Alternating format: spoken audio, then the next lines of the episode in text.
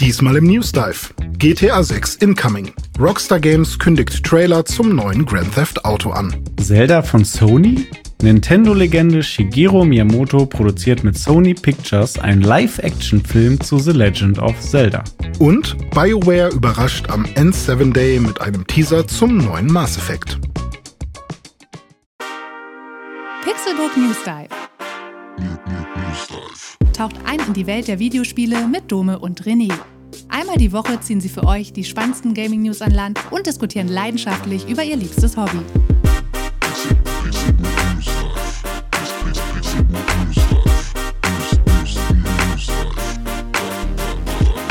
Es ist Samstag, der 11. November 2023 und ich begrüße euch zu einer neuen Episode des Pixelburg News Dive.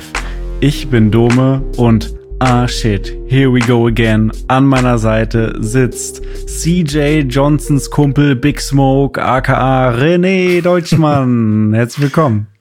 Big stimmt, Smoke nicht mehr. Aber ja, hallo, na, mein Name ist René und ich hänge gerade in San Andreas Town rum und wollte morgen nochmal zum Miami Vice City fliegen und spüre die Liberty gerade ganz dolle. Mhm. Geht's dir gut, Dome? Die Liberty in the City, ja. Die spür ich auch, die Libertad.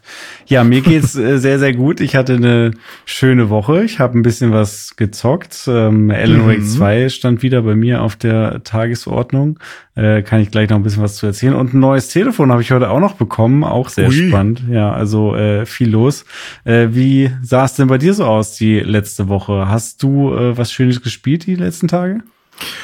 Ja, ich habe wieder Retro-Kram gespielt, denn habe ich das erzählt, dass ich mit meiner Freundin nochmal Super Mario World angefangen habe und so?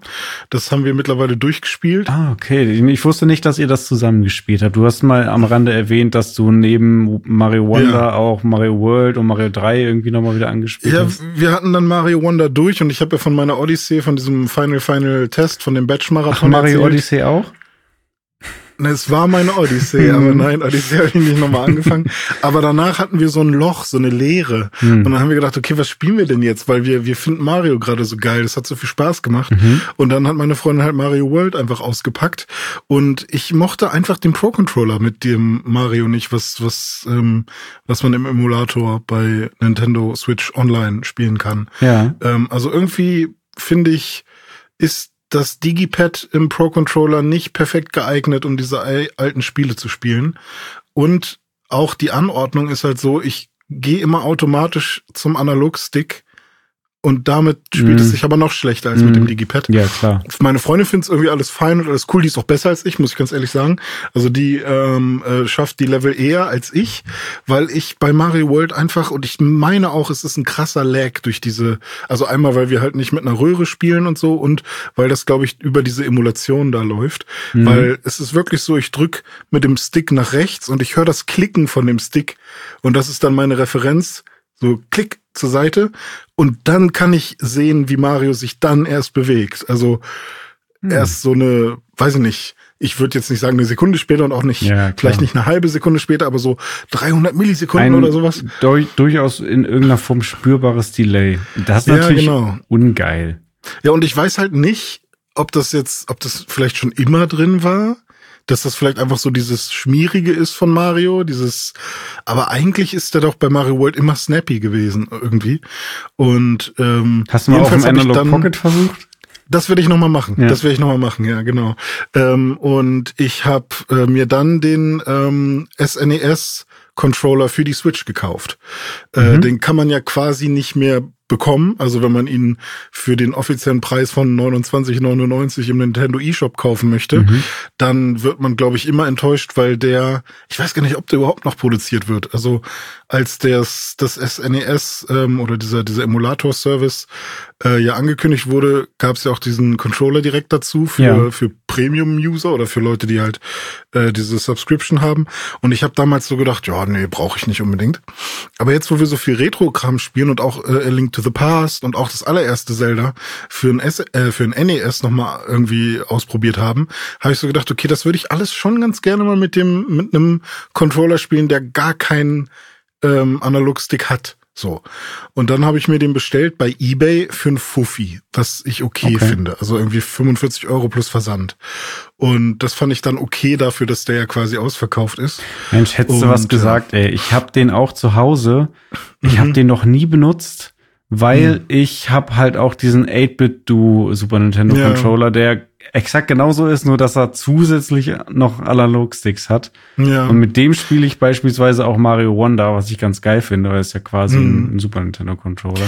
Ja, der hat aber auch Sticks, ne? Und der hat Sticks, ich habe mir den nämlich auch angeschaut. 1:1 genauso wie der andere, ja.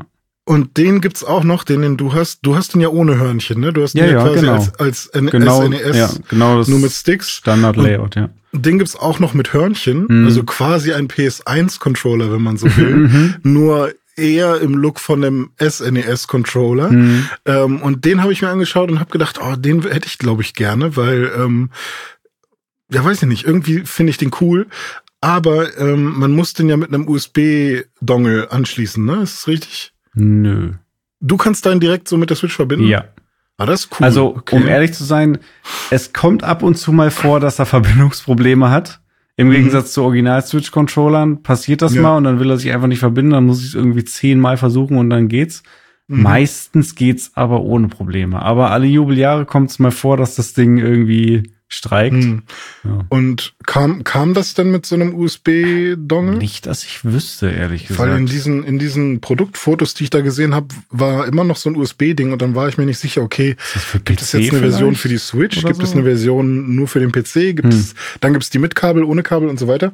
Und dann habe ich gedacht, okay, aber ich will ja auch versuchen, diesem Lag entgegenzuwirken. Und vielleicht gibt es ja diese Möglichkeit, dass der Controller da an irgendeiner Stelle ausschlaggebend ist oder so. Und deswegen nehme ich jetzt mal den Originalen von Nintendo. Und ich muss sagen, ich finde, der fühlt sich gut an. Der fühlt sich ein bisschen weniger wertig an, finde ich, als der originale SNES-Controller. Ich finde, das Plastik vom Originalen ist, glaube ich, ein bisschen smoother.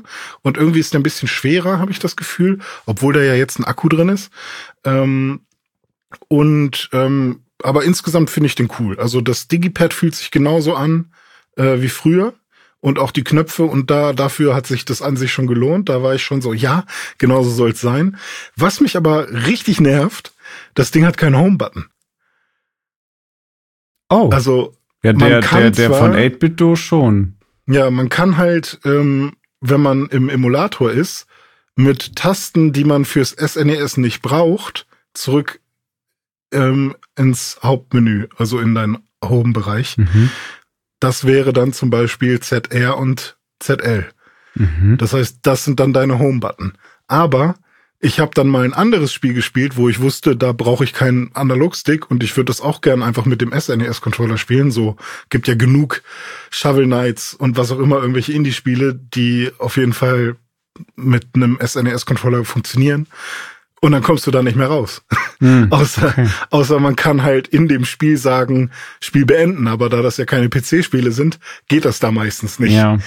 Ich glaube tatsächlich, dass dieser Controller von Nintendo auch so entwickelt wurde, dass er eigentlich wirklich nur dafür gedacht ist, diese emulierten SNES und NES-Spiele zu spielen und für nichts anderes. So. Ja. Also interessant, dass es geht, aber halt mit Einschränkungen. Finde ich irgendwie ein bisschen komisch, weil ein Home-Button, klar, da, das ist halt ein weiterer Knopf. Wahrscheinlich auch in irgendeiner Form wäre es ein bisschen teurer gewesen oder was, keine Ahnung. Aber dass man dann quasi gar keine Möglichkeit hat, außer aufzustehen und oder sich den anderen Controller zu schnappen. Ich habe dann halt einfach meinen Pro-Controller genommen und mit dem mache ich dann das Menümanagement. So. Fand ich ein bisschen komisch. Aber ja, insgesamt trotzdem cool, dass ich den jetzt hab und mit dem spiele ich halt gerne jetzt mit meiner Freundin. Die alten Spiele haben jetzt Kirby mal gespielt. Gestern habe ich Smash Tennis gespielt. Ich habe Hardcore verkackt. Muss ich aber auch erstmal reinkommen. Ich habe das Gefühl, dass ich damals auf der PSP, da habe ich ja auch schon emuliert, 6., 7. Klasse, dass ich da viel besser war und dass ich da irgendwie auch Sachen machen konnte, die ich jetzt einfach nicht hingekriegt habe. Aber direkt natürlich in den Tempel, also die Tempel-Map. Ist das da, wo so eine Katze rumläuft? Schon die Katze aus dem Tempel rausgejagt und der Ball natürlich auch in so einen kleinen Teich mal reingefallen und so. Also fantastisch.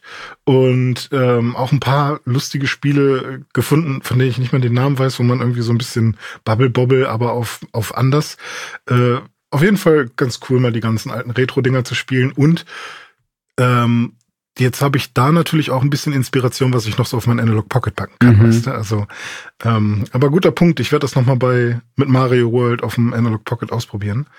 Und ja, eine Sache, wo wir gerade so bei Retro-Kram sind, eine Sache, die ja auch schon lange existiert, ist ja Dragon Quest. Und jetzt kam ja Dragon Quest Monsters The Dark Prince noch nicht ganz raus, aber die Demo ist raus. Ah, ist es immer noch gar nicht ganz raus? Warte, lass mich mal kurz gucken. Dragon Quest Monsters The Dark Prince. So, die Demo ist auf jeden Fall raus. 1. Dezember kommt das offiziell raus. Also dauert ein bisschen. Just around the corner. Und ich habe es jetzt angefangen und ich finde ein paar Sachen ziemlich cool an dem Spiel. Paar Sachen. Die Dragon Quests oder die Monsters? Oder den dunklen Prinzen? Die Monster und wie man sein erstes Monster bekommt. Also es ist sehr nah an, finde ich, an der Pokémon-Idee gerade dran. Aha. War es früher an sich auch schon. Also du bekommst ein Monster, du ziehst los und willst dann der Beste in der Monsterliga werden. So. Klar. Und so ist es hier auch noch. Und nur, dass du halt den großen Unterschied hast, und das war früher auch schon so, dass du Monster synthetisieren kannst und dann kommt was Neues bei raus. Synthetisieren? Inwiefern? Ja, du kannst jetzt zwei Monster nehmen und dann kommt nicht einfach nur ein Ei bei raus über Pokémon und dann ein Monster, was du schon kennst, sondern halt was Neues, was Krasseres. Also so fusionieren. Ja, genau. Ah, okay. Also synthetisieren klang, als würdest du sie irgendwie einschmelzen und irgendwie. Ja, also die sind dann halt weg, ne? Ja, also ja klar, die machen auch ein Ei, da hast du recht. Also die bumsen dann verpinkeln sie sich. Dann ziehen sie von dannen und lassen das Ei da liegen für dich. Und die Story ist irgendwie ein bisschen komisch. Du bist ein dunkler Prinz und bist in irgendeinem Dorf und plötzlich kommen Monster an und wollen dich zu ihrem Meister bringen. Mhm. Und du kannst aber keine Magie verwenden. Also du versuchst dann irgendwie gegen die zu kämpfen, aber deine Magiefähigkeiten wurden dir verboten durch irgendwas. Aber das wird auch nicht erklärt, sondern so ein Opa sagt dann irgendwann zu dir, ja, du kannst hier keine Magie verwenden oder so. Und dann kommt aber ein großer Monsterzüchter, ein großer Monstertrainer, der irgendwie voll krasse Monster schon hat und verjagt diese Monster, die dich da versucht haben anzugreifen. Und die waren auch schon ziemlich, also die haben die einzelnen Dorfbewohner da schon ganz schön hart rangenommen. Also da sind schon ein paar Leute echt durch die Gegend geflogen. Da habe ich so gedacht, wow, dass ihr das so explizit zeigen müsst, dass die da so einen auf den Sack kriegen. Okay. Und dann entscheidest du dich halt, dann will ich halt auch ein Monsterzüchter werden, weil ich kann ja selber nicht kämpfen, deswegen muss ich halt die Monster dazu bewegen, dass die mich beschützen. So. Und das muss ich aber erstmal lernen. Und dann beginnt quasi das Tutorial. Und dann wird man von einem Monster-Trainer, der halt schon alter Greis ist und schon voll viel Erfahrung hat, auf die Reise geschickt. Und man trifft dann so ein Monster, was irgendwie auch gerne Trainer ausbildet. Das ist irgendwie dann so ein fliegendes, wuscheliges Monster, was halt... Das Monster bildet Trainer aus. Ja, die können halt reden auch teilweise und das ist dann so ein fliegendes Monster, was halt so groß ist wie, keine Ahnung, so groß wie unser Kopf. Also so ein kleines fliegendes Puschelwesen, was dann sagt, oh, ich erkenne einen guten Trainer, wenn ich ihn sehe, sozusagen. Und oh, komm, ich bring dir das alles bei. Und dann kann man halt hier Monster fangen, indem man sie attackiert mit einem, also mit seiner ganzen Party, und das ist dann aber quasi, man muss zeigen, wie stark man ist. Und mit jedem Angriff, den man dann macht, füllt sich quasi so eine Prozentanzeige, und je stärker du bist, desto voller wird sie, und je voller die Prozentanzeige, desto höher ist natürlich deine Chance, dieses Monster dann quasi zu fangen. Das heißt, wenn du, sagen wir mal, 3 Monster in einem Team hast, und alle machen ungefähr so viel Schaden, dass sich die Leiste um 30% füllt, dann hast du 3 mal 30%, also 90%, sehr wahrscheinlich, dass du das Monster dann für dich gewinnst, sozusagen. Cool. Das ist ganz nett. Und was ich aber auch sehr cool fand, war die Art und Weise, wie du dein erstes Monster bekommst. Das ist dann halt nicht so wie bei Pokémon, hier sind 3 Monster, such dir eins aus, sondern du wirst halt gefragt, hey, magst du lieber Flauschiges oder lieber was mit so einer ledrigen Haut oder so. Weißt du, magst du lieber was Mystisches oder was auf dem Boden gebliebenes sozusagen? Also so ein paar Fragen bekommst du dann. Aber und dann wird das generiert oder wie? Nicht generiert. Es sind ich habe alle Möglichkeiten einmal ausprobiert und es sind, glaube ich, 5 oder 6 verschiedene Sachen, bei denen man landen kann. Okay. Und aber ich fand es ganz cool, dass man das also mit Hilfe von so einem Test oder von so einer Fragerunde macht. Und cool. Und man kann aber auch, wenn er sagt, okay, dann ist das Monster das Perfekte für dich. Und dann kriegst du ich hatte dann zwischendurch so einen hässlichen Sandmann, der irgendwie einfach nur aussieht wie so ein Zombie aus Sand irgendwie. Und dann habe ich halt gesagt, nö, den will ich nicht. Das geht halt auch. Und dann machst du den Test halt nochmal. Cool. Und am Ende habe ich mich dann wie der magische Hut bei Harry Potter. Ja, genau. Ja. Slytherin, Gryffindor. Und dann habe ich mich am Ende für ich glaube, früher hießen die Platypus, aber ich weiß nicht, ich glaube, hier heißen die anders. Die haben in jedem Dragon Quest. Das klingt auch wie von Harry Potter.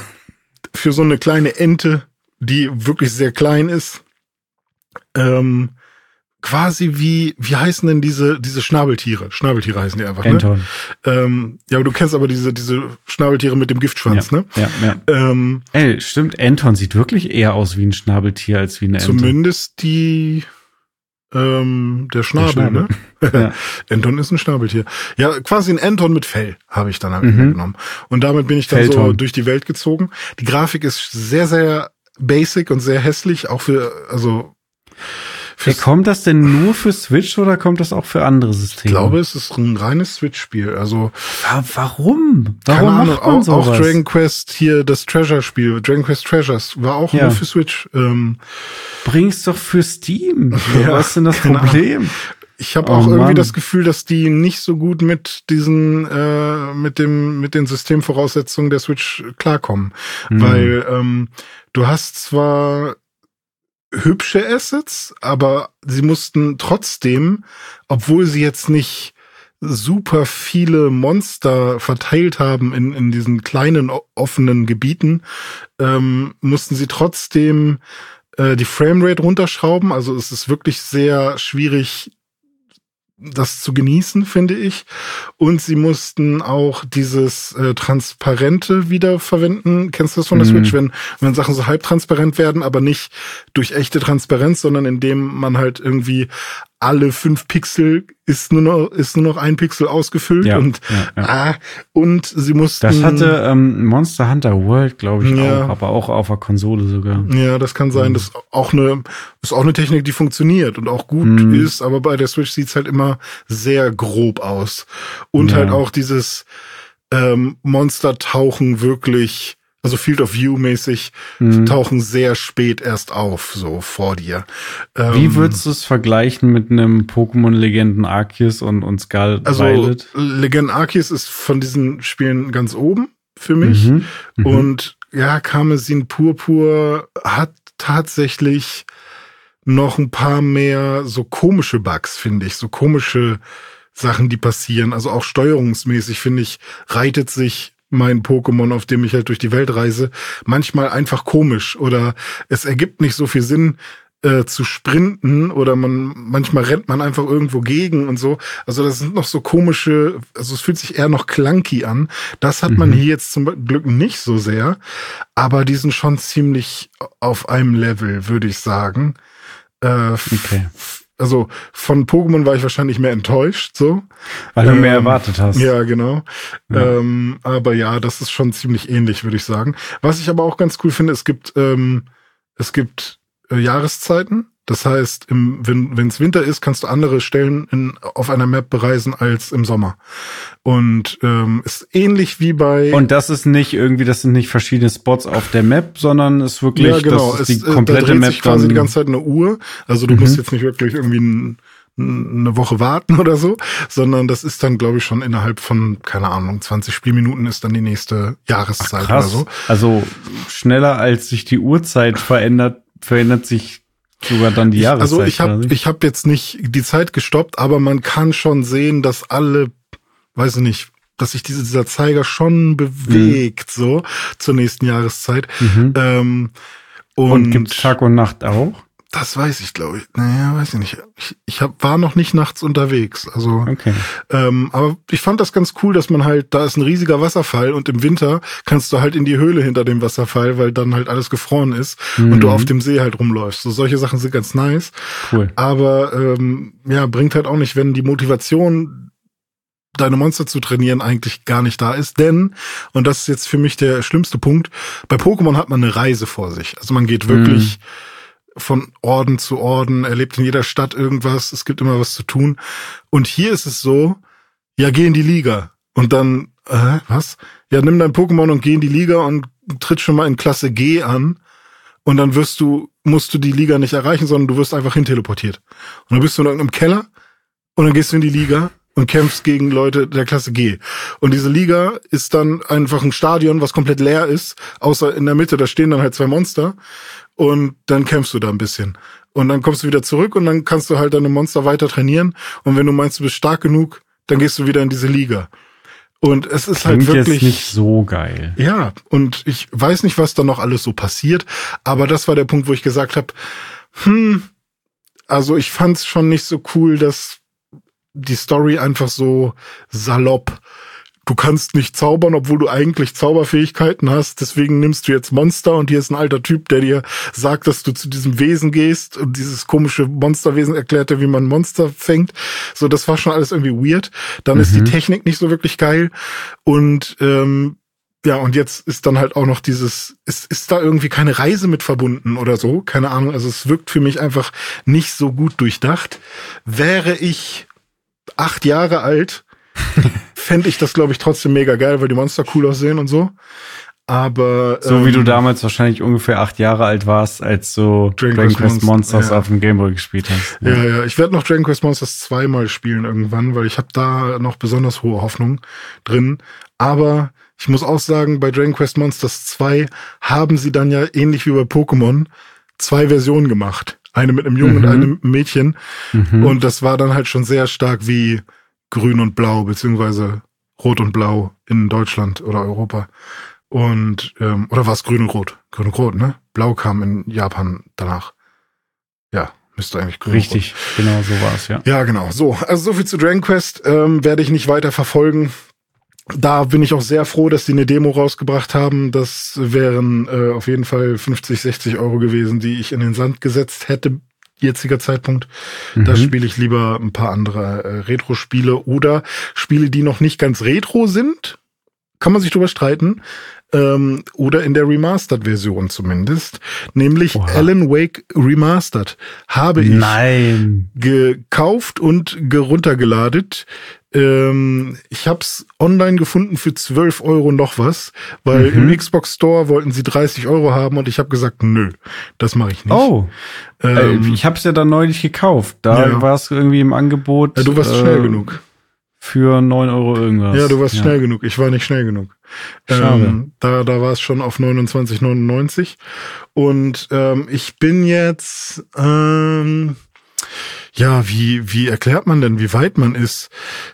Also weit bin ich, glaube ich, noch nicht. Ich muss über einen Fluss springen, glaube ich, gerade. Und dieser komische Mechaniker, der mir eigentlich das Haus vermietet hat, den man aber nicht getroffen hat, weil diese komische Tante sich dazwischen geschaltet hat. Die Dunkelheit wahrscheinlich. Sowas. Da bin ich jetzt gerade dabei, irgendwie zu flüchten oder also auch gegen kurz nach dem Tutorial mehr oder weniger. Ja, Sache mit diesem Wirbelsturm hattest du schon, wo du Richtung Leuchtturm gelaufen bist. Ja, das war ganz am Anfang, genau. Das ganz am Anfang, ne? Ja, und dann kommt erst die Story-Einführung. Genau, dann eigentlich, wie heißt meine Freundin, Sarah? Ja, ne? Ich glaube, weil meine Freundin heißt auch Sarah und ich bin der Meinung, dass die auch... Oder hieß die Sarah? Oha. Moment. Aber du gehst mit deiner Freundin auf jeden Fall ja nach Bright Falls und bist da auf dieser Bootsszene. Alice. Ach, echt, Alice, okay, alles klar. Alice, ja. Dann bist du mit Alice da und sie macht Fotos von dir. Und ich habe da schon direkt so Momente von einem Heavy Rain oder so gehabt, weißt du? Also es wirkt irgendwie... Das ist lustig, dass du das sagst. Für mich war nämlich... Alan Wake damals das Heavy Rain für die Xbox. Und anders. Okay. Heavy Rain war das Alan Wake für die PlayStation. Es sind beides unterschiedliche Spiele, aber sie kamen halt zum gleichen Zeitpunkt raus und haben gewisse Parallelen. Ja. Aber sind am Ende dann schon andere Spiele. Ja. Ich kann natürlich jetzt noch nichts bewerten, so, weil ich einfach noch nicht weit genug bin. Mein Interesse ist geweckt. Ich habe zwei Sachen, die mich ein bisschen nerven. Und zwar zum einen die Steuerung der Taschenlampe. Und zwar am Anfang, als ich die Taschenlampe noch nicht benutzen konnte, habe ich mich umgeguckt mit dem rechten Stick und dachte, das ist ja invertiert, warum? Und dann habe ich das im Menü invertiert. Und dann, so ist besser. Dann hat man die Taschenlampe bekommen, aber dann war die invertiert. Hä? Es war total komisch. Okay. Also, das Ding ist, dass entweder bin ich gerade noch geschädigt von Jack and Dexter, weil da war die ja wirklich invertiert, die Kamera. Und da musste ich mich dran gewöhnen. Und entweder ist das noch in meinem Kopf drin und es war einfach alles okay bei Alan Wake. Aber das Ding ist, wenn man mit der Taschenlampe leuchtet, dann will man mit dem Stick nach rechts bewegen, also wenn man den Stick nach rechts bewegt, dann soll sich die Taschenlampe auch nach rechts bewegen. Ja. So. Und das Ding ist aber, wenn du den Stick nach rechts bewegst, will man dann auch, dass die Kamera nach rechts geht? Oder will man, dass man mehr von rechts sieht, sodass die Kamera nach links geht? Ich glaube, das wird gar nicht getrennt bei Alan Wake, oder? Eben, du guckst du leuchtest nach rechts und die Kamera geht auch nach rechts. Genau. Also die Kamera ist quasi dann starr hinter dir und geht so mit deiner Hand mit nach links. Ja, und ich habe nämlich, bevor ich das Flashlight hatte, musste ich es invertieren, weil ich sonst nicht klargekommen wäre, weil ich nach rechts gemacht habe und dann hat er auch nach rechts geguckt. Ja, genau. Und ich weiß nicht. Wahrscheinlich mein Problem. Aber aus irgendeinem Grund muss ich mich umgewöhnen. Und es ist komisch. Wir haben es ja auch neulich angefangen. Er hat es ja gerade durchgespielt, ist jetzt gerade an den DLCs. Und da war es so, also die Taschenlampe bekommt man ja relativ schnell. Also das ist ja innerhalb von ein paar Minuten. Und dann wirst du, glaube ich, auch erst gefragt, ob du irgendwie die Steuerung invertieren willst. Genau, da habe ich nicht mit Absicht Nein gesagt. Ich will alles so lassen, wie es ist. Ja, genau. Also wir haben auch nichts angepasst und das ist eigentlich ganz normale Standardsteuerung. Du guckst nach oben, du drückst den Stick nach oben, du guckst nach oben, du drückst den Stick nach rechts. Ich war einfach irgendwie super verwirrt und jetzt mittlerweile geht's aber, weil ich mich jetzt ist es halt logisch. Endlich mit der Flashlight ist es logisch, weil da, wo ich hinleuchte, da guckt er hin, da, wo ich hinleuchten will, da gehe ich auch mit dem Stick hin. Jetzt ist alles cool. Und kann sein, dass ich einfach einen Knick im Gehirn habe durch die Jack and Dexter Phase. Jack 2 hat alles kaputt gemacht. Ja, nee, also das einmal will ich jetzt aber auch nicht auf Alan Wake schieben. Ja.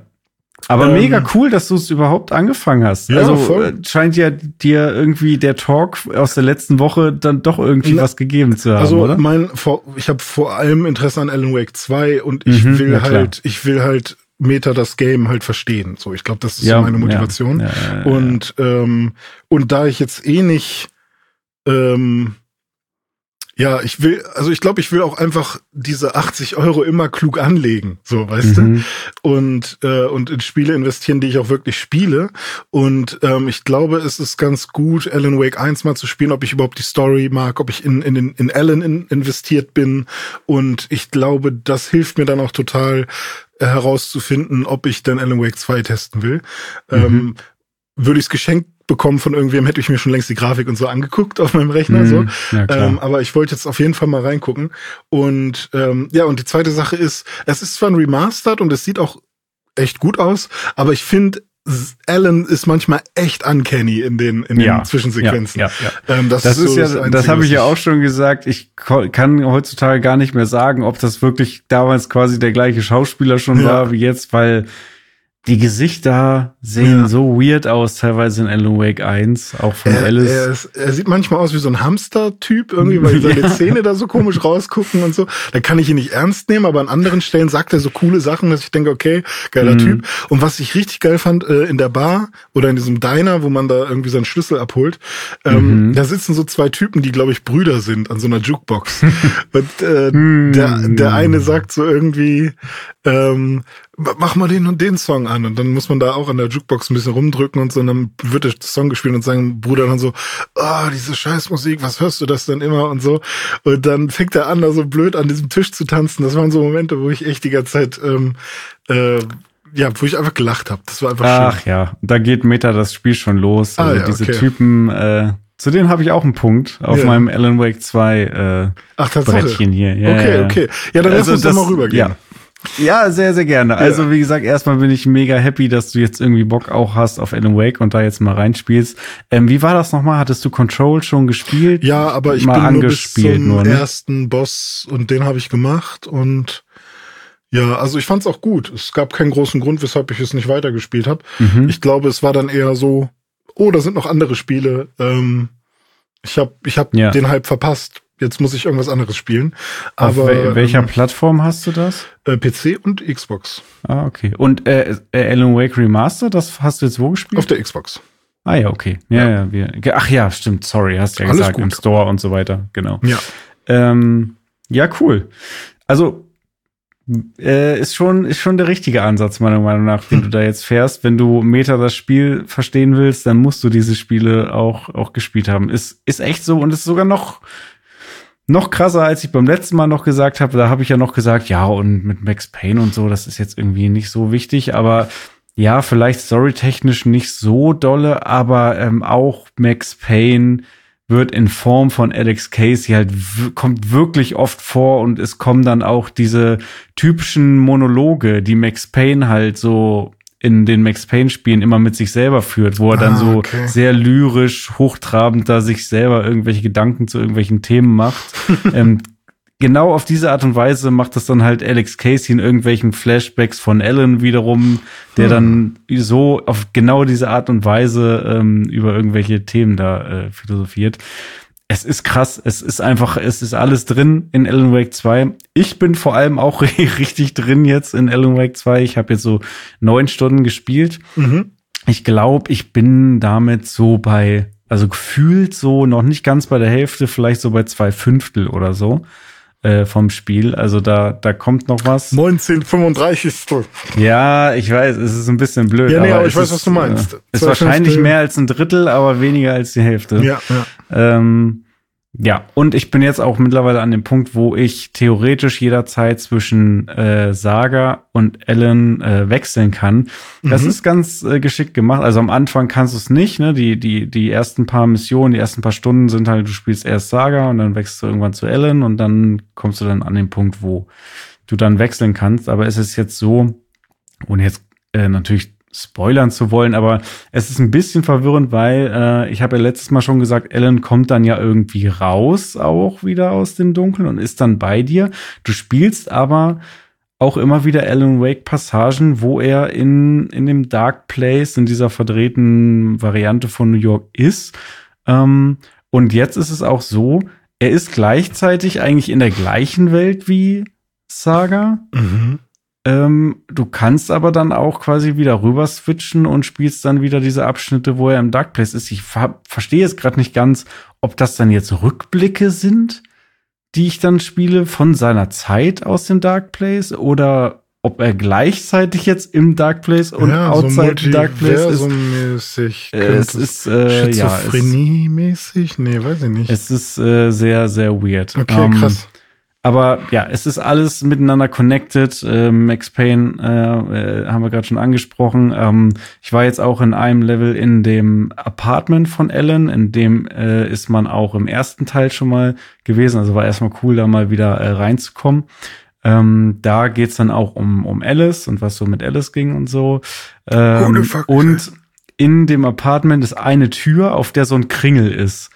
Und dieser Kringel wiederum ist auch auf einer Tür in einem Paralleldimensions-Motel in Control, wo du von einer Dimension in die andere reist, wo in Control auch Jesse Faden durch diese Tür kurzzeitig mit Alan Kontakt hat. Und es ist alles interconnected. Es ist total crazy.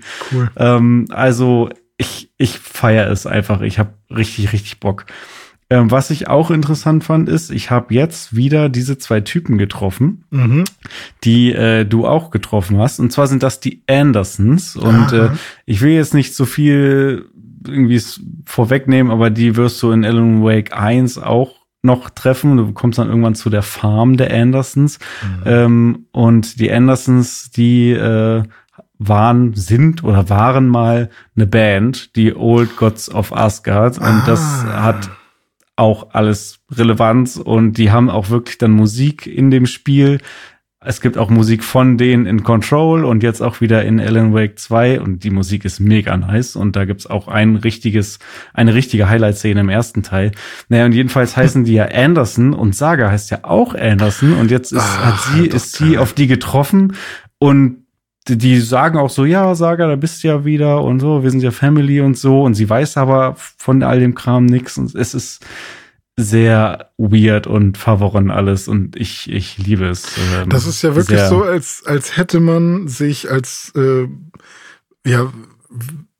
Schreiber oder hier Worldbuilder von Alan Wake wirklich ganz viel Sachen ausgedacht und interconnected und so und gibt halt wirklich nur ganz wenig oder den ganzen Kram halt nur Schritt für Schritt in ganz kleinen Häppchen über super viele Jahre preis, wobei ich jetzt auch nicht weiß, wie viel sie von diesen ganzen Zusammenhängen schon wussten, als sie damals Alan Wake 1 gemacht haben.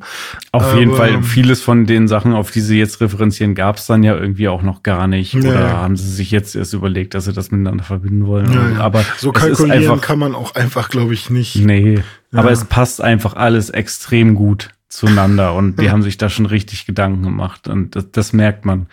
Beim letzten Mal hatten wir ja noch die Frage, wie ist es denn jetzt eigentlich mit Horror? Mhm. Es ist ein bisschen mehr geworden, also gerade die Segmente, wo man dann mit Alan im Dark Place unterwegs ist, aber auch mit Saga gibt's auch so ein paar Szenen, wo es dann ein bisschen horroriger zur Sache geht. Ich würde aber trotzdem insgesamt sagen, oder war wieder der Fehler an der Matrix? Bei mir? Ich würde aber insgesamt auch trotzdem sagen, es ist eher stimmungsvoll schaurig und es gibt ab und zu mal so kleinere Jumpscares, wo dann halt irgendwie plötzlich eine Fratze irgendwie auf dem Bildschirm erscheint und mal kurz irgendwie laut ist oder so, so Art von Schreckeffekt. Aber da war es erst ein einziges Mal so, dass ich mich wirklich ein bisschen erschrocken habe, weil ich in dem Moment irgendwie nicht damit gerechnet habe. Ja. Also ist jetzt nicht so dramatisch, aber es ist halt sehr, sehr stimmungsvoll und gefällt mir gut. Aber ich würde es jetzt nicht mit dem Dead Space vergleichen oder sowas. Ja, ich habe meine Freundin ja quasi gezwungen, mir zuzugucken, als ich mit Alan Wake gespielt habe. Und sie hat in der Zwischenzeit meinen Hund gebürstet und dann halt so einen Haufen. Sie hat deinen Hund gebürstet. Unseren Hund, ja, das stimmt. Dann sieht man mal, wie sehr ich schon investiert bin in dieses Wesen. Nee, aber sie hat unseren Hund gebürstet und dann halt so fette Fellbüschel immer aus ihm rausgeholt. Ganz egal. Jedenfalls hat sie nur so halb immer hingeguckt. Ne? Und sie hat halt quasi mehr gehört, aber war halt auch so dabei. Also sie hat gehört, was passiert. Und dann so, okay, er ist also ein Writer und okay. Ja, das verstehe ich jetzt nicht. Und wenn mal was laut war, hat sie sich auch umgedreht und wollte wissen, was da jetzt los war. So. Aber sie hat mich dann gefragt, ist das ein richtiges Horrorspiel? Weil da vor allem im Tutorial und am Anfang und auch wenn ich weiß nicht, was es war, aber ich sag jetzt mal, das Licht spricht ja auch mal zu dir. Mhm. Und das spricht, glaube ich, auch in einer tieferen Stimme, in so einer runtergepitchten Stimme und so. Und da hat sie dann auch gesagt, boah, das ist mir zu creepy, das ist ja richtig Horror, so, weißt du? Also es gibt Leute, die das schon wirklich auch als Horror wahrnehmen. Und ich kann es auch verstehen, weil es halt wirklich diese Elemente, die halt auch Horrorfilme oder so haben, eben auch benutzt. Aber wenn du die halt anschaust, wie unsere Horrorgewohnheiten heutzutage sind, würde ich auch eher sagen, es fühlt sich eher an wie so ein Thriller. Ja. Man kann es vielleicht so ein bisschen auf so ein Shining-Level oder sowas packen. Eher so die Richtung, mehr so ein bisschen psychologischer Horror und jetzt nicht dieser harte Horror, den man heutzutage gewohnt ist. Ja, und ich meine, es sind ja auch irgendwie, weiß ich nicht, so Geister, Spektralwesen, was auch immer, gegen was man zumindest bei Alan Wake 1 kämpft. Bei Alan Wake 2 weiß ich halt nicht, was das dann sein soll da. Aber ja, cool. Ja. Ein kleiner Kritik Kritikpunkt tatsächlich, den ich mal anbringen möchte zu Alan Wake 2. Es ist nicht so dramatisch, aber es ist mir jetzt schon ein paar Mal aufgefallen. Mhm. Ich habe ab und zu, und das habe ich auch von vielen anderen gehört mittlerweile, Wegfindungsprobleme, weil man auch keine Minimap oder sowas hat. Es gibt eine Map, dazu muss man aber erstmal in den Mindplace gehen mit Select und dann in dem Mindplace muss man dann zur Karte gehen und die auswählen. Also es ist ein bisschen umständlich, sag ich mal, zur Karte zu gelangen. Es ist, glaube ich, eine Entscheidung, um halt das HUD irgendwie aufgeräumt zu haben, damit einfach die geile Grafik glänzen kann und es stimmungsvoll aussieht und eher cineastisch, dass du jetzt nicht die ganze Zeit irgendwie eine Minimap hast oder so. Aber die Gebiete sind halt schon manchmal so ein bisschen verworren und unübersichtlich und dann läufst du da halt rum und einmal habe ich irgendwie eine halbe Stunde gebraucht, nur um aus so einem Wald rauszukommen, irgendwie, weil ich den Weg nicht gefunden habe. Und das ist mir jetzt an 2-3 Stellen schon passiert, dass ich wirklich 3-4 Mal im Kreis gelaufen bin, bis ich dann irgendwo gecheckt habe, wo es jetzt weitergeht. Hätten also das passiert ab und zu. Wie bei The Getaway machen sollen, dass dann immer der Blinker angeht, wenn man irgendwo abbiegen soll. ja, weiß ich nicht. Ja, aber das ist ja zumindest relativ clever in die Welt eingebaut. Das ist ja schon so ein bisschen Vorbote zu dem, was so ein Ghost of Tsushima dann irgendwann mal gemacht hat mit Wind, der dann so weht in eine Richtung oder so. Ja. Irgendwas. Und irgendwas mit Licht würde sich ja total anbieten, dass dann irgendwo, was weiß ich, Glühwürmchen irgendwo auftauchen, dezent vor allem, oder was weiß ich. Wenn man Alan ist, der kann ja eigentlich alles sehen. Also da kann doch alles passieren für ihn. Ja. Könnte, ja. Aber du hast jetzt mehrere Places angesprochen. Du hast den Mind Place, den Dark Place. Ach so.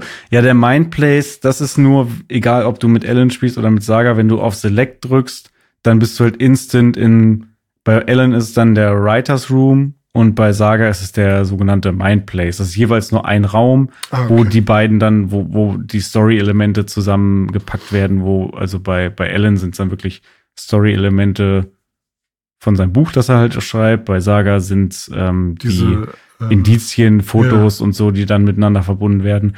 Und dann gibt's da halt auch die Karte und Saga kann da auch ihr Profiling machen und so. Verstehe. Und der Dark Place, das ist ja der Dark Place.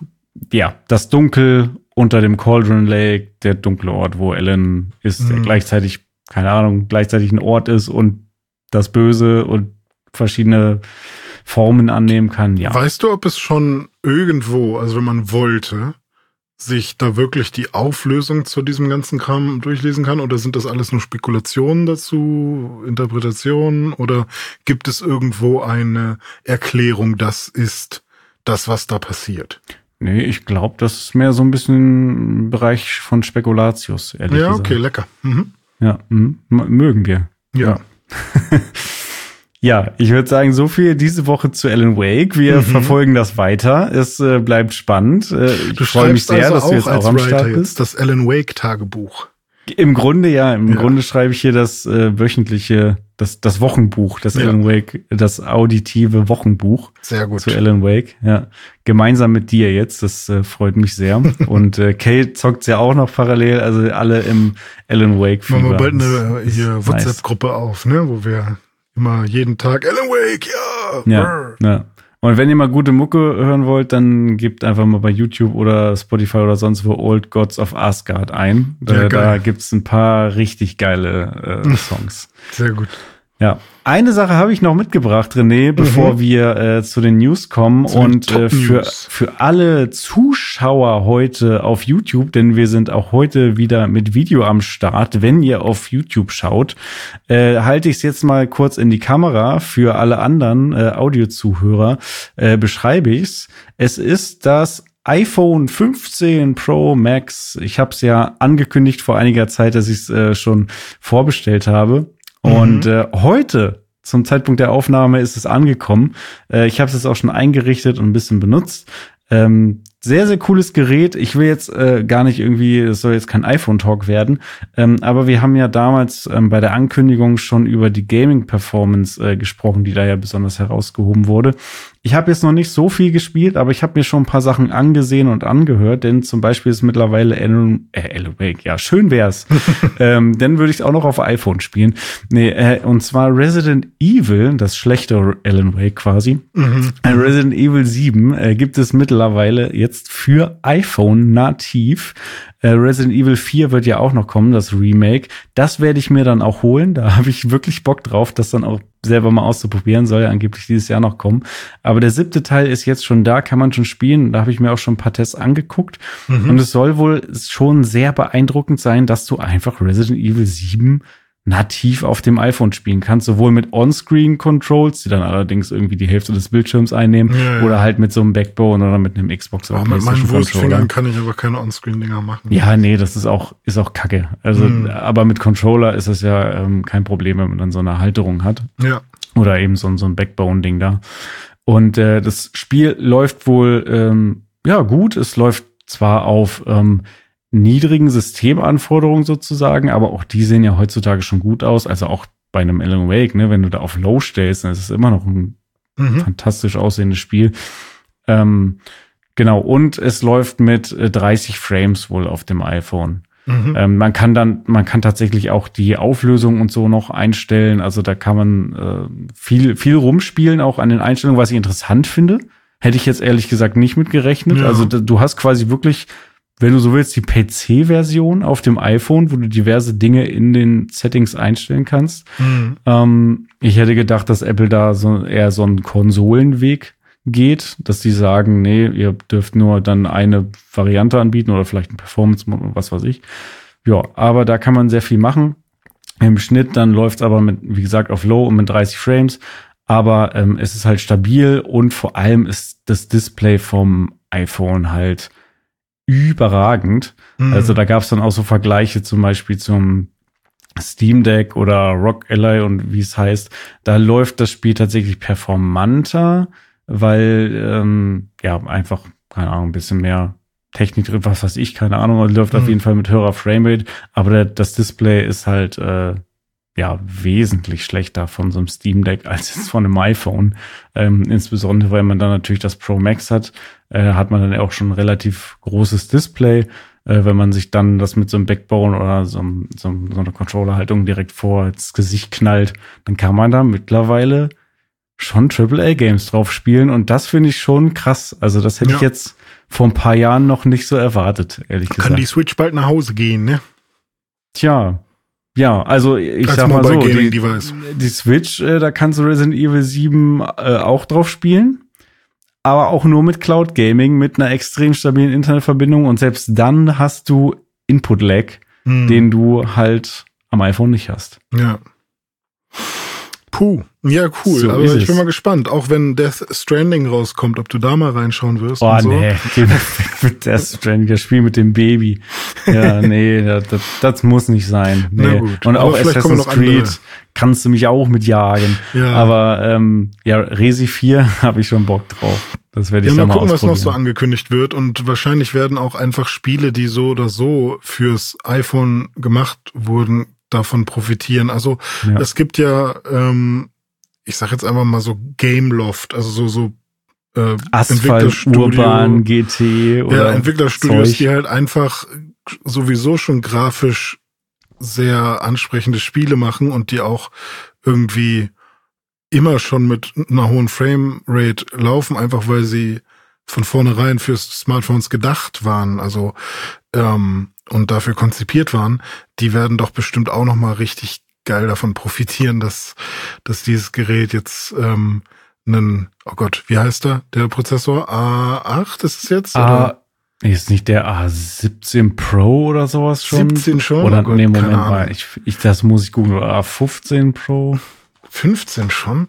War das nicht nur Apple iPhone 15 Pro Chip? Bla Bionic war der davor? Der Bionic war der davor, ja. Ich dachte, das wäre immer nur A7 Bionic und jetzt ist der A9. A17 oder? Pro. 17 schon, oh Gott. Ja, stimmt, hast recht. A13 Bionic versus Apple A7. Was ist denn der Apple A7 gewesen? Na egal. So, okay. Aber da bin ich auch echt gespannt, wie das weitergeht. und was Apple da so für Deals eingeht, mit welchen Entwicklern und welche Spiele dann vielleicht auch im, wie heißt es, im Apple Play, nee, wie haben sie es genannt? Apple Arcade. Apple Arcade ja. Noch mit drin sind, weil prinzipiell ist das ja für Leute, die viel am Handy spielen und da ich kenne einige Leute, die halt irgendwie, die haben Kinder und die schaffen es halt sonst nicht zu zocken, höchstens mal am Handy abends oder so. Für die lohnt sich sowas dann halt auch. Und da bin ich mal gespannt, was da noch so alles reinkommt.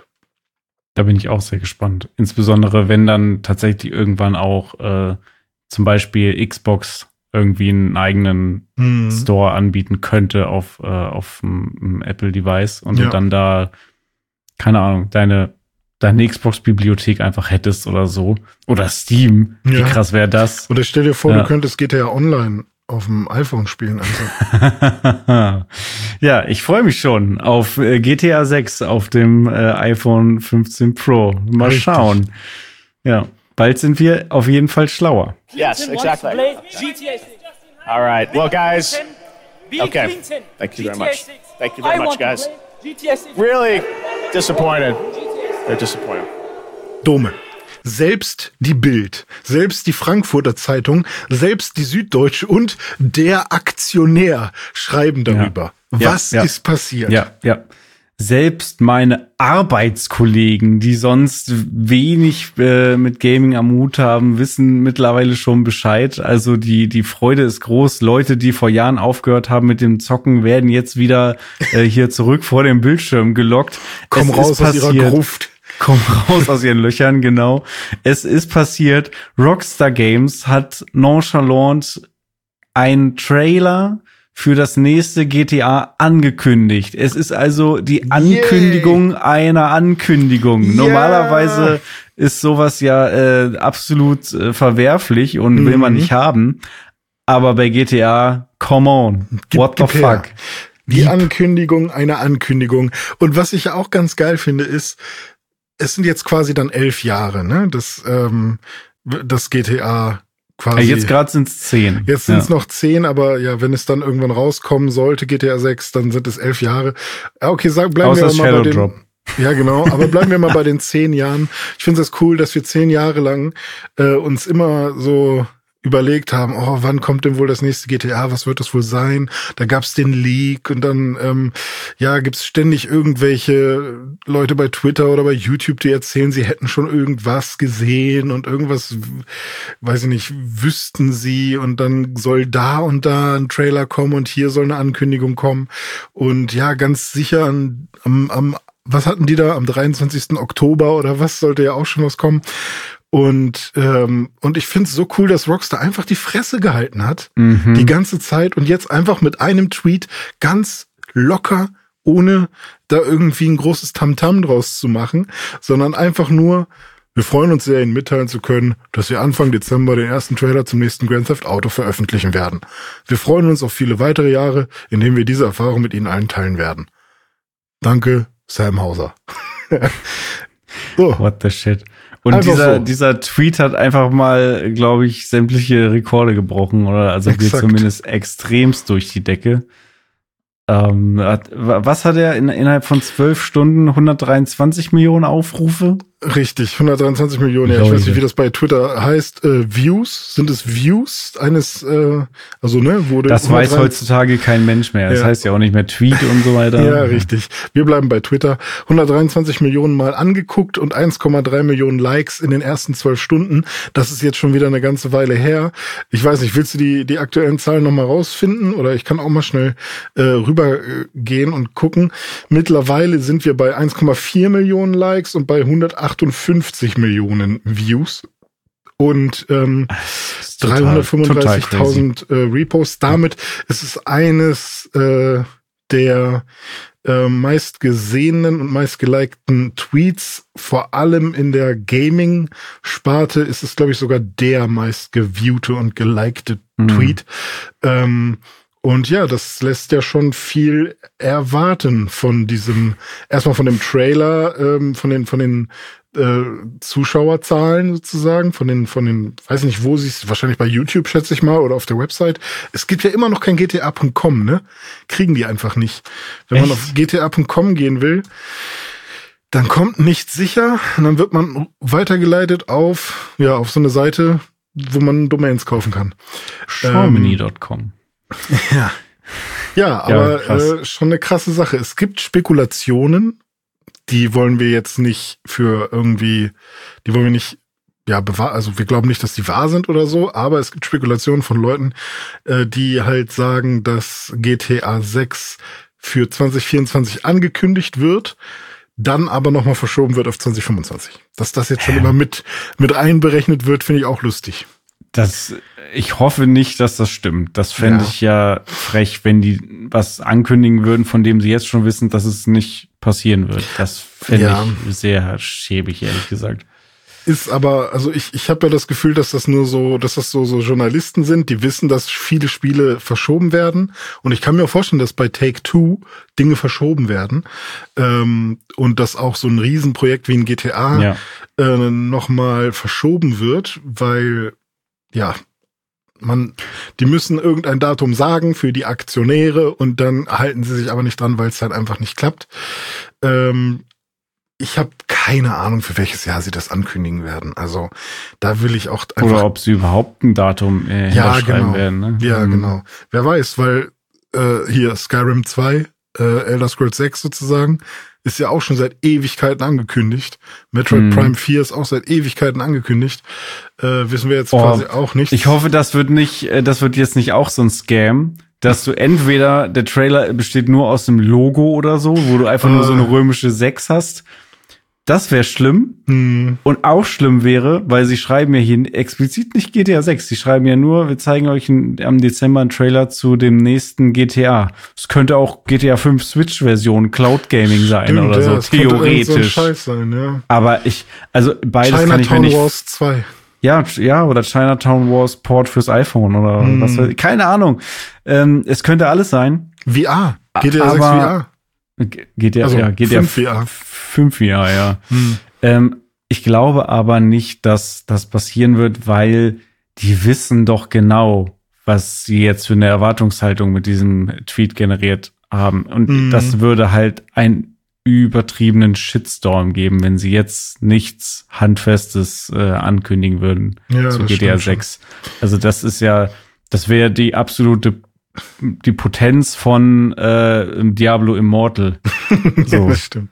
Ist das ein verfrühter April-Scherz? Sie sagen ja, oder Sam Hauser hat in diesem Tweet gesagt, dass sie Anfang Dezember den ersten Trailer raushauen wollen.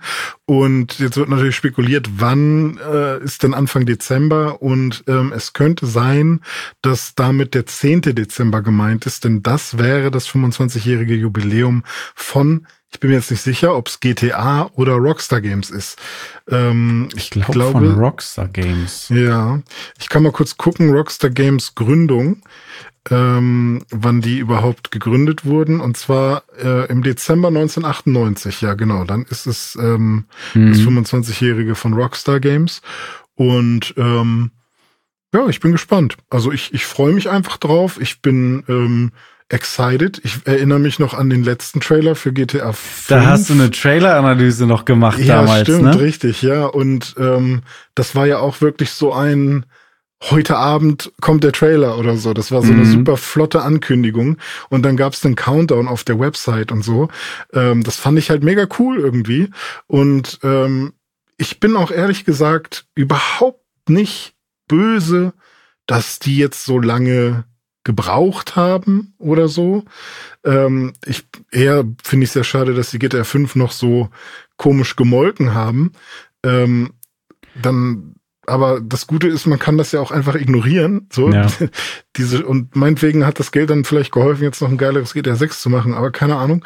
Aber ich bin überhaupt nicht böse, dass die einfach mal 10 Jahre jetzt mal nichts gemacht haben in dem Bereich. Also. Hast du denn wenn wir jetzt an die Ankündigung denken, hast du denn an GTA 6 irgendwelche speziellen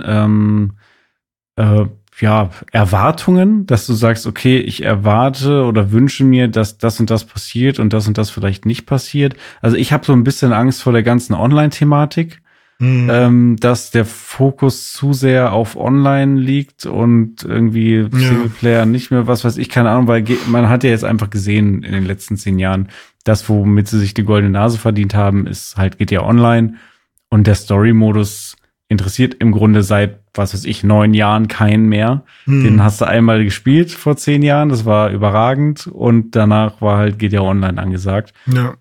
Hat das irgendwelche Implikationen jetzt auf den neuen Teil oder was erwartest du dir generell? Ich hoffe, dass sie es auslagern und das haben sie ja jetzt quasi auch gemacht mit GTA 5. Also es ist ja nicht mehr, dass du GTA 5 startest und in den Online-Modus gehst, sondern dass du GTA Online startest.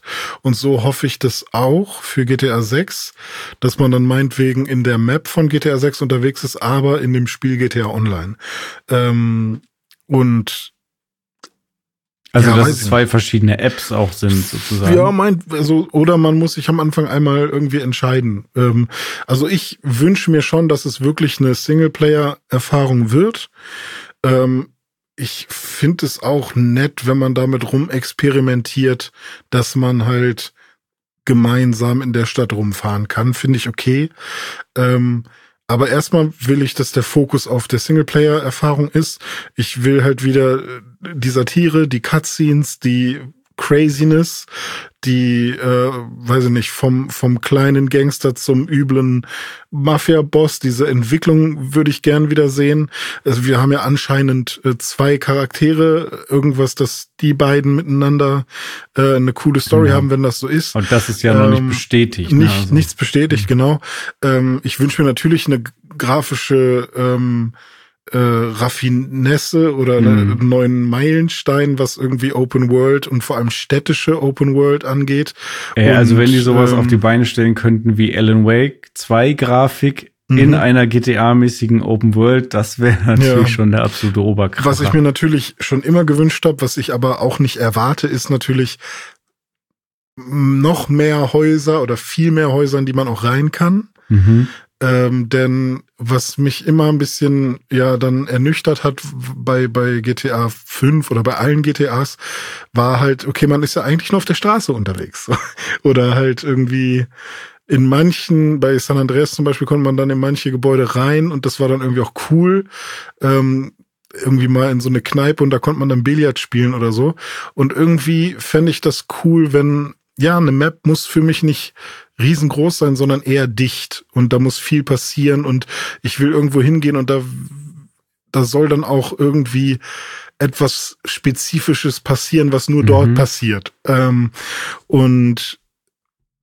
habe auch mega Bock auf KI-NPCs, so wie wir es bei der Matrix-Demo gesehen haben. Inwiefern das jetzt drin sein muss, um mich irgendwie abzuholen, glaube ich nicht. Auch so, wie sie es bisher gemacht haben, fand ich die NPCs immer cool. Ich habe Bock auf viele Side-Missions, auf sich in der Stadt verlieren, auf worauf ich auch tatsächlich wieder richtig Bock hätte, wäre wieder mehr so ein San Andreas-Ansatz, dass man halt auch irgendwie vielleicht jetzt nicht unbedingt, man kann muskulös oder fett werden, sondern dass man irgendwie seinen Charakter noch ein bisschen verändern kann in irgendeiner Form. Vielleicht sogar am Anfang seinen Charakter selbst erstellen, aber das muss auch Custom-Charakter, so Cyberpunk-mäßig. Muss aber auch nicht sein, weil ich finde, dann könnte die Story drunter leiden, aber keine Ahnung. Eigentlich will ich von allem so ein bisschen mehr, was halt auch so Gefährte und weiß nicht, die Möglichkeit angeht, irgendwie Häuser zu kaufen oder sich vielleicht sogar, ich weiß nicht, ob das dann schon too much ist, aber so Animal Crossing, sich seine Bude einzurichten oder sowas. Einfach so ein bisschen mehr Sim-Life für die Aktionen, die man oder für die Tätigkeiten, die man dann neben den Missionen so macht. Also ich will irgendwas haben, wofür es sich lohnt, Geld anzuhäufen. Weißt du, weil ich habe das Gefühl, dass man, also vor allem bei GTA 3, das habe ich ja vor 2 Jahren oder so nochmal im Stream durchgespielt, da hat man das Geld ja wirklich nur gebraucht, um Waffen und Health zu kaufen. Und bei San Andreas war es dann, Waffen, Health, Klamotten, und Essen. Und bei GTA 5 auch ein bisschen Klamotten und dann noch hier Bowling und was auch immer. Aber ich fänd's schon cool, wenn man dieses ganze Simulationsding jetzt nicht so Sims-mäßig aufbaut, sondern eben, was davon macht wirklich Spaß? So, ich mochte es total, mit Michael Tennis spielen zu gehen oder so. Mhm. Und dann hat man da irgendwie tatsächlich einen Tennispartner, mit dem man da irgendwie hin und her spielt den Ball. Und ja, und das war ja sogar auch in der Story dann so ein bisschen verbaut. Ja, ja. Und oder was ich auch mochte, war, dass man sein Autotune konnte in San Andreas und so. Also, dass es da irgendwie Aspekte gibt, die so Mikroprogression zulassen und die ich mir aussuche, die dann irgendwie, was fast schon so eine Art Rollenspielelement ist. Und da will ich einfach nur überrascht werden. So, was haben sie sich einfallen lassen? Was darf man machen? Ist es da kann man sich eine Yacht bauen, weil man halt in Miami ist und dann fährt man halt ständig am Strand lang. Kann man, keine Ahnung, den Job als Strandkorbwächter machen? Ich bin einfach nur super gespannt, was sie sich für Ideen ausgedacht haben, was man so in dieser offenen Welt machen kann. Und das zu erkunden ist eigentlich, also es soll halt voll sein. Es soll proppevoll sein und nicht zu schnell erschöpft. So. Und so voll, dass man quasi auch seine Story so ein bisschen rollenspielmäßig personalisiert machen kann. Also nicht die eigentliche Story im Sinne der Geschichte, sondern keine Ahnung, ich bin halt der Typ, der dann sein Auto krass tunt oder so. Andere Leute kaufen sich irgendwie da irgendwelche Immobilien oder andere Leute haben plötzlich machen eine Profi-Sportkarriere, indem sie sich irgendwo in der Tennisliga hochspielen oder was weiß ich. Das wäre cool, wenn es eine Liga geben würde für irgendwas. Ja. Es gab ja auch bei San Andreas BMX und so Skateparks, aber die Skateparks waren quasi nicht nutzbar. Und wie geil wäre das, wenn man dann auch einfach mal wirklich skaten könnte? Wenn man da wirklich mal einen Trick machen kann. Muss oder, quasi das Alles-Spiel sein. Ja, ein bisschen Sims, ein bisschen Tony Hawk, ein bisschen... Ja, beziehungsweise es muss nicht das Alles-Spiel sein, aber es muss so ein bisschen... Es muss halt oft genug diesen Punkt treffen, hätte ich jetzt nicht gedacht, dass das geht. Also, es muss nicht alles machbar sein. Das ist ähnlich wie bei Baldur's Gate. Da ist ja wirklich so, hätte ich nicht gedacht, dass das geht. Dass man auch so diese Lösung hinbekommt. Und es geht dann bei GTA gar nicht so sehr um die Lösung, weil die Lösung ist die Waffe. Also das wieder ballern, so, ja. Ballern also und ich will jetzt nicht, dass man in einem GTA irgendwie durch Dialoge irgendwen überzeugen kann. Das will ich gar nicht. Fände ich aber ganz geil. Ey. Könnte sein, dass es interessant ist, aber also je nachdem. Ich kann mir halt nicht vorstellen, dass in den letzten GTAs mein Hauptcharakter so versiert gewesen wäre und so klug, dass die Person tatsächlich, also ich traue das CJ und Nico Bellic einfach nicht zu, dass die, weiß nicht, da müsste ich die halt wirklich mal anders skillen. Ja. Und die sind aber schon vorgefertigte Charaktere, deswegen, aber ich lasse mich gerne überraschen, keine Ahnung. Ich lasse mich auch überraschen. Ich bin auch sehr, sehr gespannt. Ich bin aber nicht nur gespannt von GTA, auf dessen Trailer wir uns sehr, sehr freuen. Ich bin auch sehr gespannt auf das, was Nintendo da so im Petto hat, denn die machen ganz verrückte Dinge und lassen Sony Zelda machen.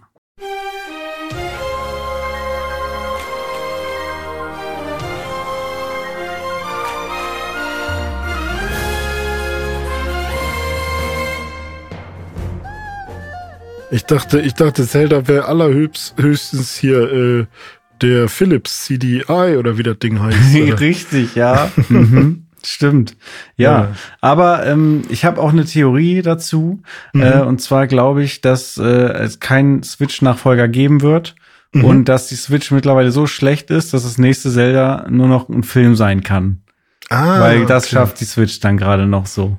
Auch die nächste Switch schafft das nicht mehr, ne? Nee, die nächste wird keine geben. Ja, und die sind zu Sony gegangen, haben gesagt, hey, können wir das nicht auf PlayStation rausbringen? So, nee, das schafft auch die PlayStation nicht. Wir müssen das zum Film machen.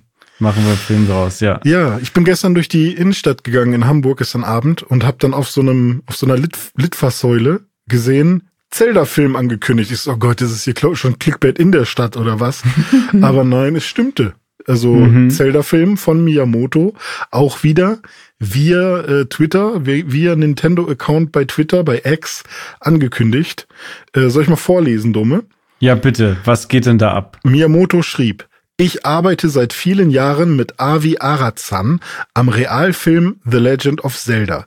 Bis zur Fertigstellung wird es noch einige Zeit dauern, aber ich hoffe, Sie freuen sich darauf, ihn zu sehen. So. Okay. Nett. Ja. Also ein Live-Action-Film zu The Legend of Zelda. Also ähnlich wie IGN es schon mal vor ein paar Jahren gefaked hat. Erinnerst du dich daran? Die haben mal so einen Fake-Trailer gemacht zu einem Zelda. Ich habe auf jeden Fall schon mehrere so Fan-Made-Trailer-Dinger gesehen. Ob da jetzt der von IGN mit dabei war, weiß ich nicht. Also schon lange her. Und okay. Das war schon 10 Jahre oder so, keine Ahnung. Ja, kann sein, dass ich den dann gesehen habe, weil es gab auf jeden Fall schon einige. Ein paar waren echt ganz gut, ein paar waren so mittel, ein paar waren auch animiert. Und ich finde die meisten auch echt ziemlich krass, wie die sich da so reinknien, die Leute, um halt einen Zelda-Film zu machen. Und ich finde auch irgendwie, warum hat es so lange gedauert, habe ich mich so gefragt, weil so viele Filme zu Videospielen wurden halt einfach schon gemacht. Wäre Zelda da nicht eigentlich schon längst die low-hanging fruit gewesen, vor allem in der Zeit, in der Herr der Ringe, Harry Potter, Narnia, Goldener Kompass und so rauskamen? Hätte man da nicht einfach schon mal einen Zelda-Film machen können? Aber vielleicht auch gut, dass sie es nicht gemacht haben, denn jetzt ist ja Zelda mit Tears of the Kingdom und mit Breath of the Wild vor allem nochmal in ganz anderen Sphären unterwegs gewesen. Ja, genau. Zum einen das und zum anderen glaube ich auch tatsächlich, dass Sonic und Mario mit den aktuellen Filmen da auch nochmal so ein Stück weit eine neue Tür aufgestoßen haben und ein neues Qualitätslevel erreicht haben, was so Videospielumsetzungen in Kombination mit Realfilmen und so weiter betrifft.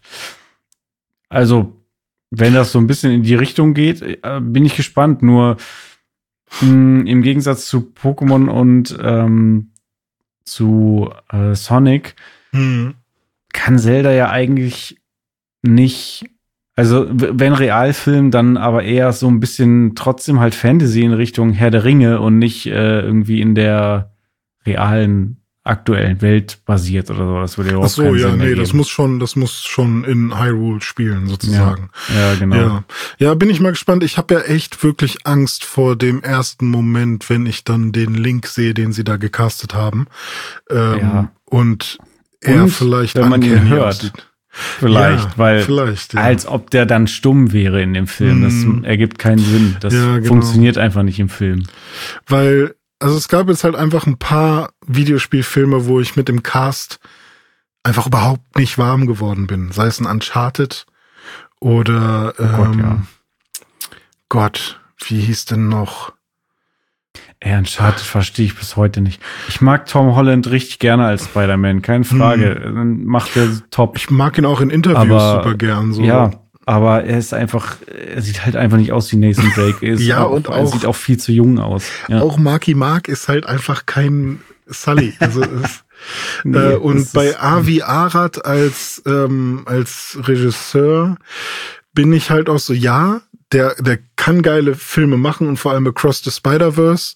Ich meine, klar, der ist jetzt auch 75 Jahre alt, der hat Blade gemacht, so. Da war der halt in seiner Hochzeit. Stark. Und so, der finde ich cool, aber ich habe irgendwie das Gefühl, ich krieg dieses Gefühl nicht, also ich werde das Gefühl nicht los, dass die sich da hingesetzt haben und gesagt haben, oh, Herr Miyamoto, Mario war jetzt echt gut, lief echt gut. Wir haben jetzt Vertrauen darin, dass Videospielfilme und vor allem die Nintendo-Filme gut laufen können. Wir haben hier Herrn Avi, der hat einen super Track-Record. Der hat auch hier jetzt gerade hier Across the Spider-Verse und so gemacht. Herr Arad? Ja, stimmt. Wir haben hier Arad das Fahrrad, der bringt alles zum Laufen und der macht das jetzt mit ihnen. Setzen Sie sich mal zusammen. Kann natürlich sein, dass die sich auch selber kennengelernt haben und ja, vielleicht ist das auch wieder so ein Norman Reedus, Hideo Kojima Ding, dass die abkumpeln oder so. Ja, genau. Das kann, weil die sind ja dann auch schon beide fast im gleichen Alter. So Miyamoto müsste ja auch schon um die 70 sein. Ich bin mir gerade gar nicht sicher. Ich guck mal kurz. Miyamoto ist großer Blade-Fan. Der ist 70 Jahre. Während Arad immer sehr gerne Tetris gespielt hat auf dem Gameboy. Ah, okay. Ja, dann sollten sie auf jeden Fall einen Zelda-Film machen. Ja. Das ist klar. Ja. Ja. Nee, aber Miyamoto ist auch 70, das heißt, die viben bestimmt ganz gut zusammen. Aber irgendwie habe ich das Gefühl, dass es bestimmt noch Leute gibt, die besser passen könnten, wenn ich mir halt anschaue, dass jemand, der Blade, X-Men, Spider-Man, Daredevil, Hulk, Fantastic Four, Iron Man, Venom, Uncharted, Morbius und Across the Spider-Verse gemacht hat. Da ist eigentlich nur für mich Across the Spider-Verse dabei, wo ich sagen würde, ja, wenn du diesen Witz und diesen Abenteuer, diese Abenteuerlust in das Spiel bekommst, dann ist cool, aber ich glaube, das kam auch, war Seth Rogen? Nee, Seth Rogen war bei dem Turtles-Film, ne? Ich weiß nicht, ob das sein Verdienst war. Und, aber, hey, Spekulation, keine Ahnung, abwarten. Ich hab mir mal... was wäre mit Peter Jackson? Ja, why not? Das wäre doch was. Kommt doch plötzlich noch so ein King Kong-Affe und dann ist da Gandalf.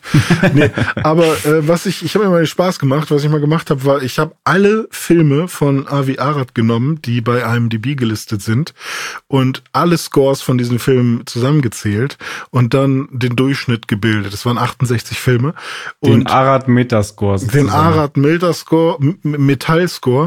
Der Arad-Metascore ist bei 6,43 insgesamt von allen Filmen. Er hat viele Filme, die bei einer 8,7 oder so sind, aber auch ein paar 3-Komma-Filme. Also heißt, im Schnitt Holzklasse. Im Schnitt Holzklasse, das heißt, wenn wir einen Zelda-Film bekommen, dann dürfen wir mit einer 6,4 rechnen.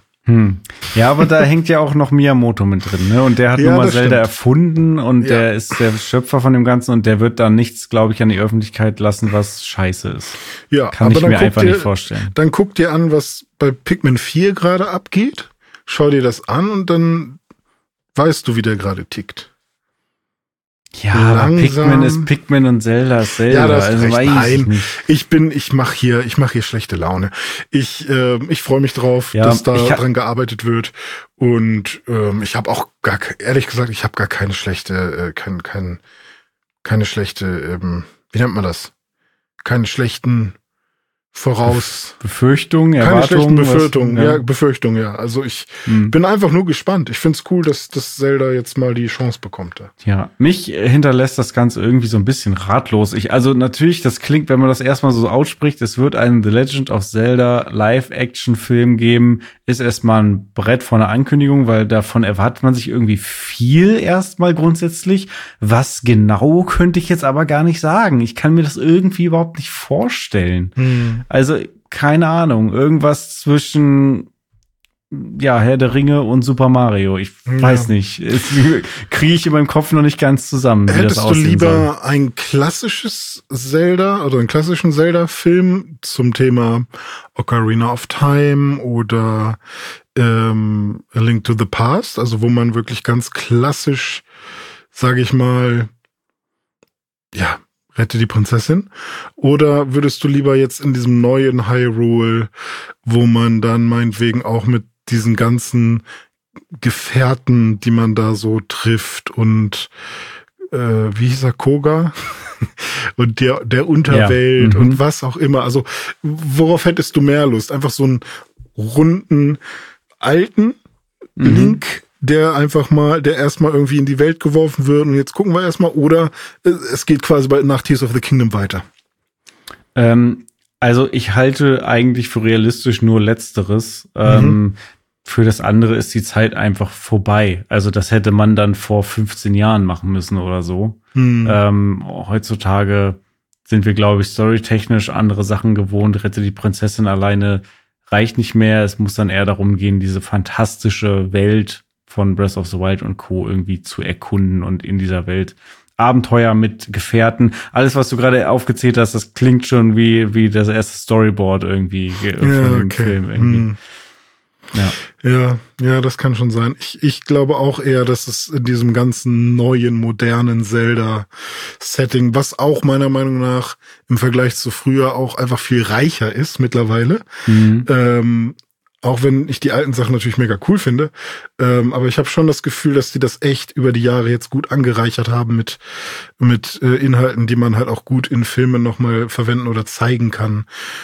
Also ich fänd's mega fett, so einen Drachen einfach mal in so einem überkrassen CG zu sehen, auf dem Link dann irgendwie reitet oder so, keine Ahnung.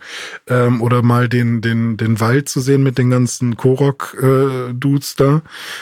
Keine Ahnung, was sie zeigen werden. Ich bin gespannt. Ich bin auch gespannt und angereichert mit Inhalten wurde auch Mass Effect in einem neuen Teaser-Trailer und darüber reden wir jetzt.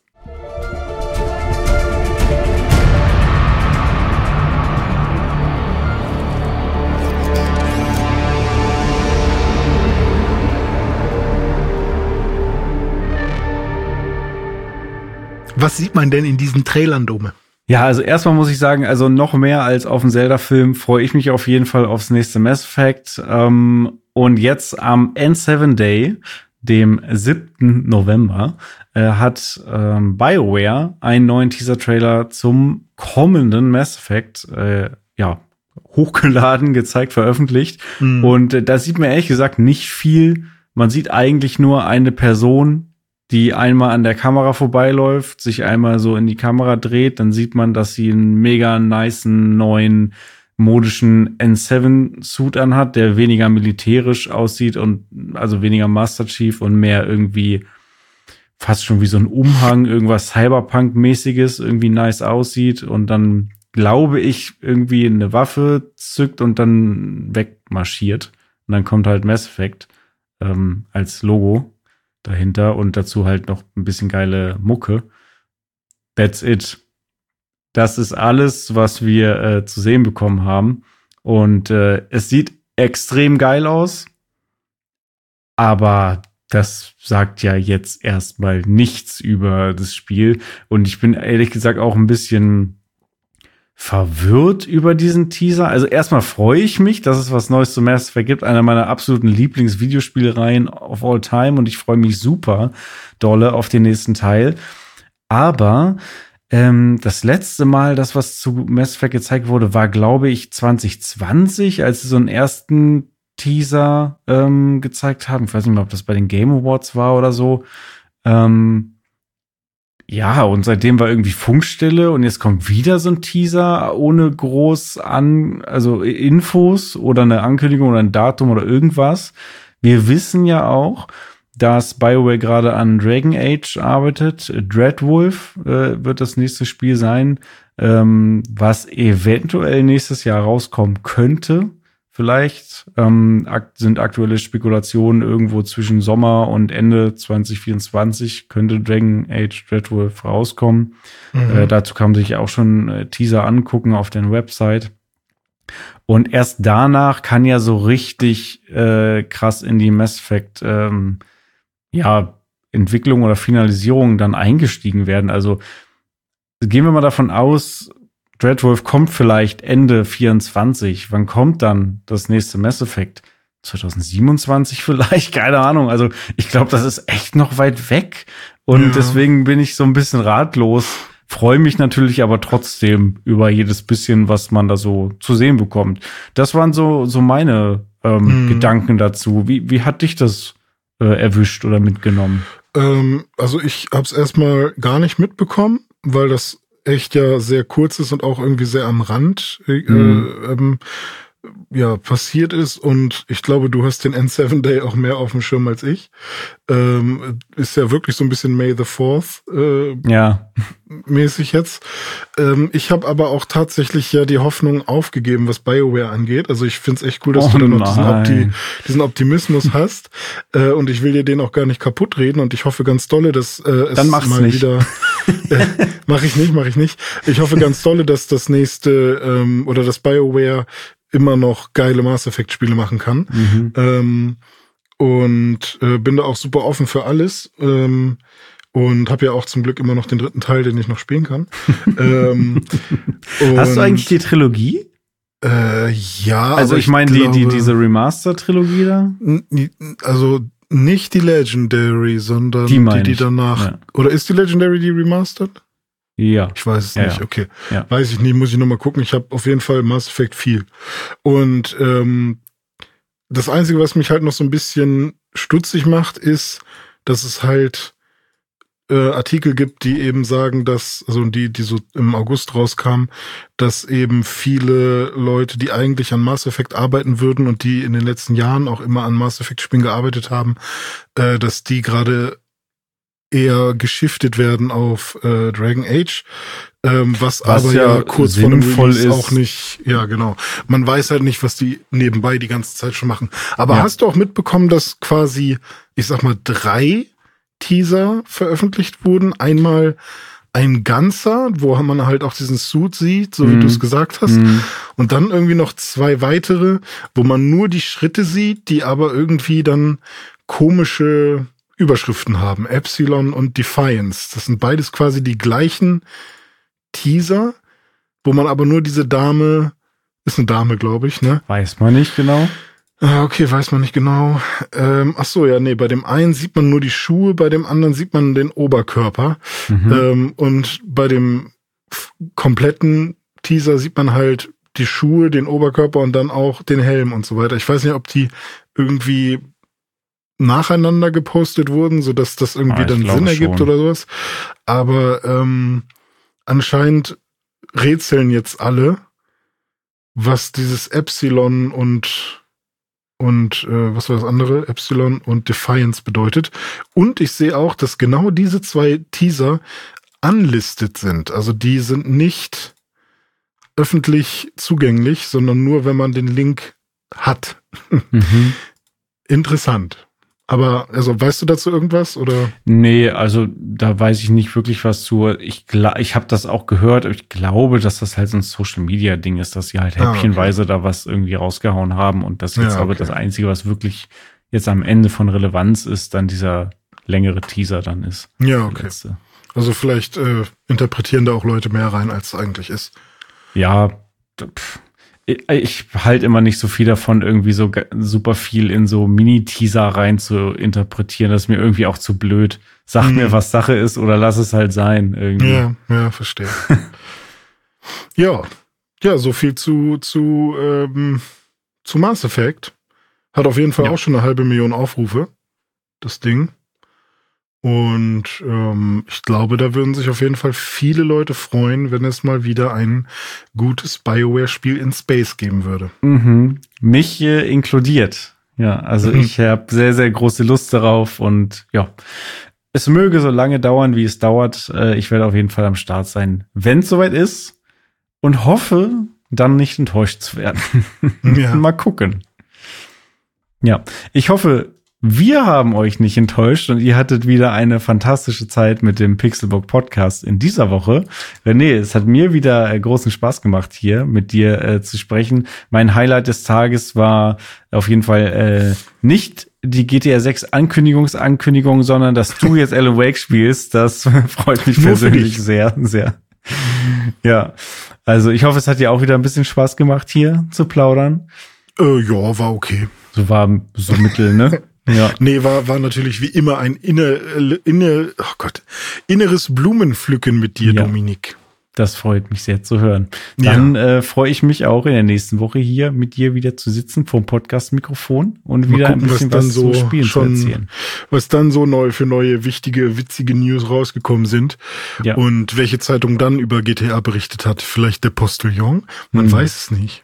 Ja, vielleicht gibt's dann auch schon die Ankündigung zu Max Payne 4 oder so. Schauen wir mal. Max Payne! Ja, gut.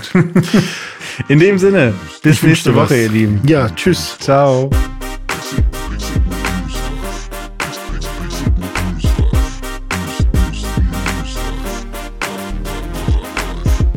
Pixelburg News Dive findet ihr auf Twitter unter @pixelburgnews. Wir freuen uns auf euer Feedback und positive Rezensionen. Mails schreibt ihr an newsdive@pixelburg.de und wenn ihr die Jungs direkt erreichen wollt, nutzt @dizzyweird oder @dominikollmann auf den sozialen Plattformen.